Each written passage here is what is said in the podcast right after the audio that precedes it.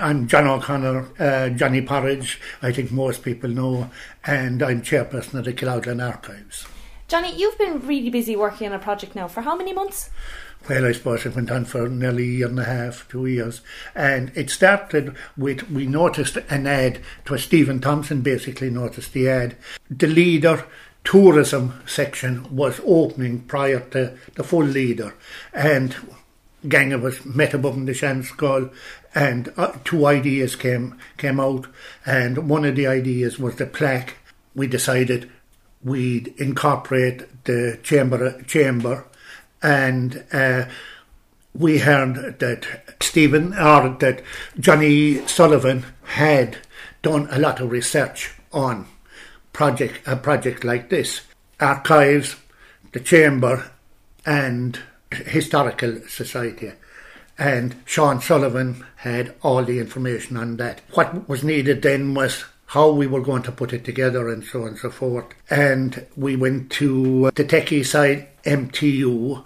We had Sloga, who produced the logos and all, or they produ- MTU produced the logos, but uh, Sloga produced the signs what he more or less thought of was there's so many history points here in Killorglin, and he thought we'll get a plaque, get a QR code, and just a little bit of information about every other place. So you have a few of them. What do you have a we few have examples? Tw- we have 22 of them, and basically, I suppose we started off at the the Dromavalla graveyard. We went from there to the fishery. Uh, there's the Laune Bridge, which uh, looking at it in history, there was actually a timber bridge before there was the real, the existing Laune Bridge. Of course, there's the Bianconi then. We had the old mill, and actually the old creamery was there. You, you had the AIB, the former AIB, which has now moved. You had the War Remembrance, the Blennerhassett Monument, and several more like that. Like so, there's 22 in all. Shane, tell us about when the lads approached you at first with the idea. What was your first thought? Well, I suppose when the um, uh, Archive Society came along to us, with, along with the Historical Society, um, we from the Chamber Alliance thought this was a fantastic idea to embrace the history that is there in Killorglin. Um, I suppose the initial view was this would be a fantastic thing for tourists that are actually coming into the town. And it is, of course, as they walk around, there's a trail there that they can click on the, the, QR code and find out the information and find out where it brings them around to the 22 locations. Um, but what we also actually found is that the people who live in Killorglin um, found this a fantastic resource because, you know, as we're busy in our day lives, we walk up and down the streets of Killorglin. We don't stop necessarily to look at individual buildings. Um, but when you do get the opportunity and you see these plaques there and you see the history that's behind the Bianconi building or you see the history that is there from somebody like Tom Barry who was a very famous person from um, uh, from the, the, War of Independence more associated with Cork but actually born in Killorglin and that's something a lot of people wouldn't know so from the Chamber's perspective we were delighted to work together with the other two entities in town and try and bring this together now, what it took was, I suppose, as, as Johnny referred to as well, there was the main body of this was really gathering the information um, for each site that was there, and Johnny's gone through the people that actually assisted in that. But there was also a technical element. So, um, you know, MTU were uh, really great in uh, helping us bring it together, bringing their knowledge and uh, pulling it together, getting the QR codes, etc. Um, Sloga Signs, as Johnny says, actually built out plaques, put the QR codes on them actually put them onto the buildings, etc. Um, but we also had uh, Paul Lynch from Flexco as well, who also kind of brought that together on the two sides of it and kind of married it together. Um, so we now have 22 plaques around yeah. We can build on that at any given time. Um, the feedback has really been really positive. Yeah, what have you been hearing? So the feedback is, is both positive, both from tourists actually in the town, kind of going around and not being aware of Killorglin as kind of an historical place necessarily, but when they see the depth of history that we have, the individuals that are actually there, the buildings that kind of go back through generations, that's a really positive story, and it brings them around the town and out to the outskirts of the town um, where they can kind of get this information. But actually, as I mentioned, I think also for individuals that live in the town, it's um, it's wonderful for them to actually realise what all the history was that is mm-hmm. actually going on. And for myself, a person coming from Dublin here for a long time, um, you know, I wasn't even aware. I'm here a long time, but I wasn't aware that all these people, the likes of Maura Cregan, again, another person um, really important to uh, uh, Ireland and Ireland's history, the likes of Tom Barry as well inside there. It, it's just a fantastic resource that we look to build on going forward. So, Shane, for people that are looking for these plaques, what do they look like and where can they find them? Sure. So, the plaques are um, fixed to each individual building. There is a map on the archive website that will direct you to the actual trail. Um, but if you don't have that map or you aren't aware, when you walk up to the plaque, there's a QR code on it. It says Scan Me. Um, so, for locals and tourists alike, they take out their mobile phone, put it up, and it brings them directly to the archive website.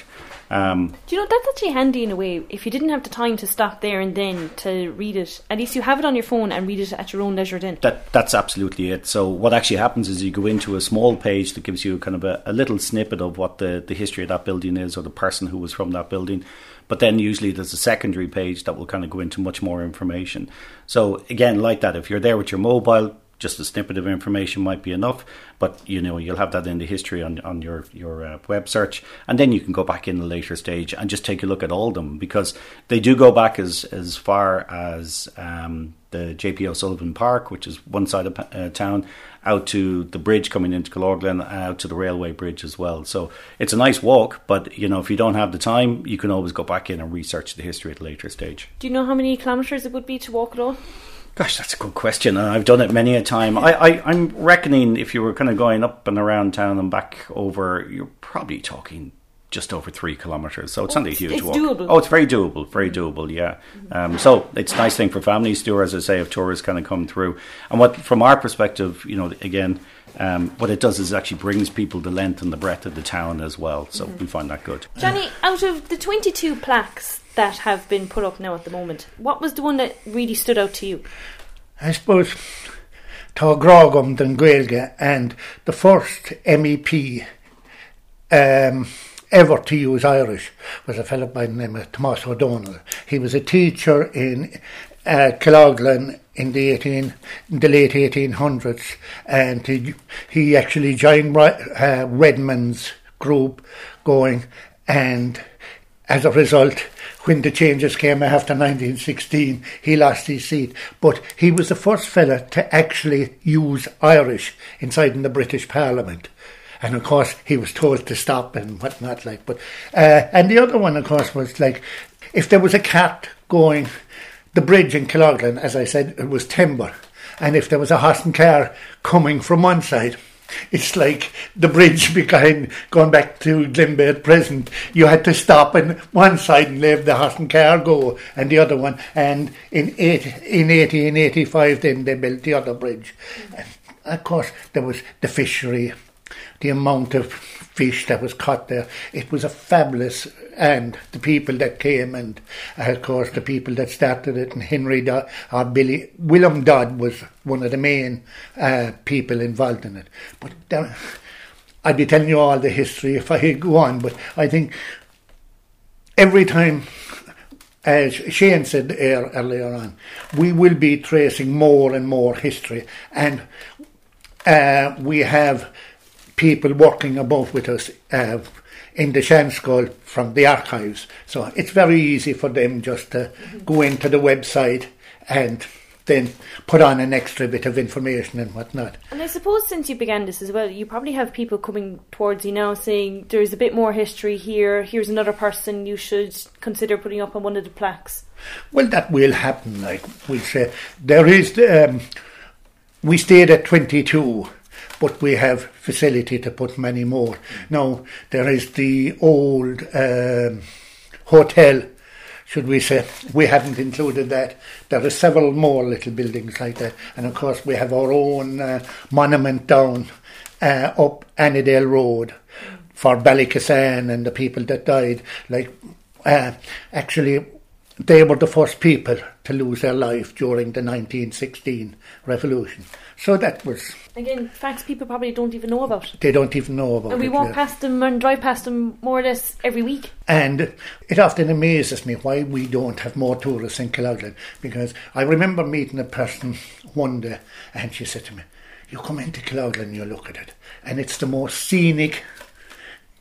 Like it's there, it's on the bridge, it's the and Well, the thing about Killorglin is, and you know, me being a Castlemaine woman, I'm obviously I go here often enough, but it's just so full of colour and character and everything in between. So it's hard to miss it as such. Would you agree, Shane?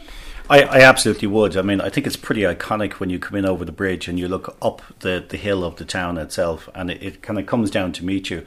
It, it's like something out of a, a J.R.R. Tolkien book, like you know, as it comes down, which is fantastic.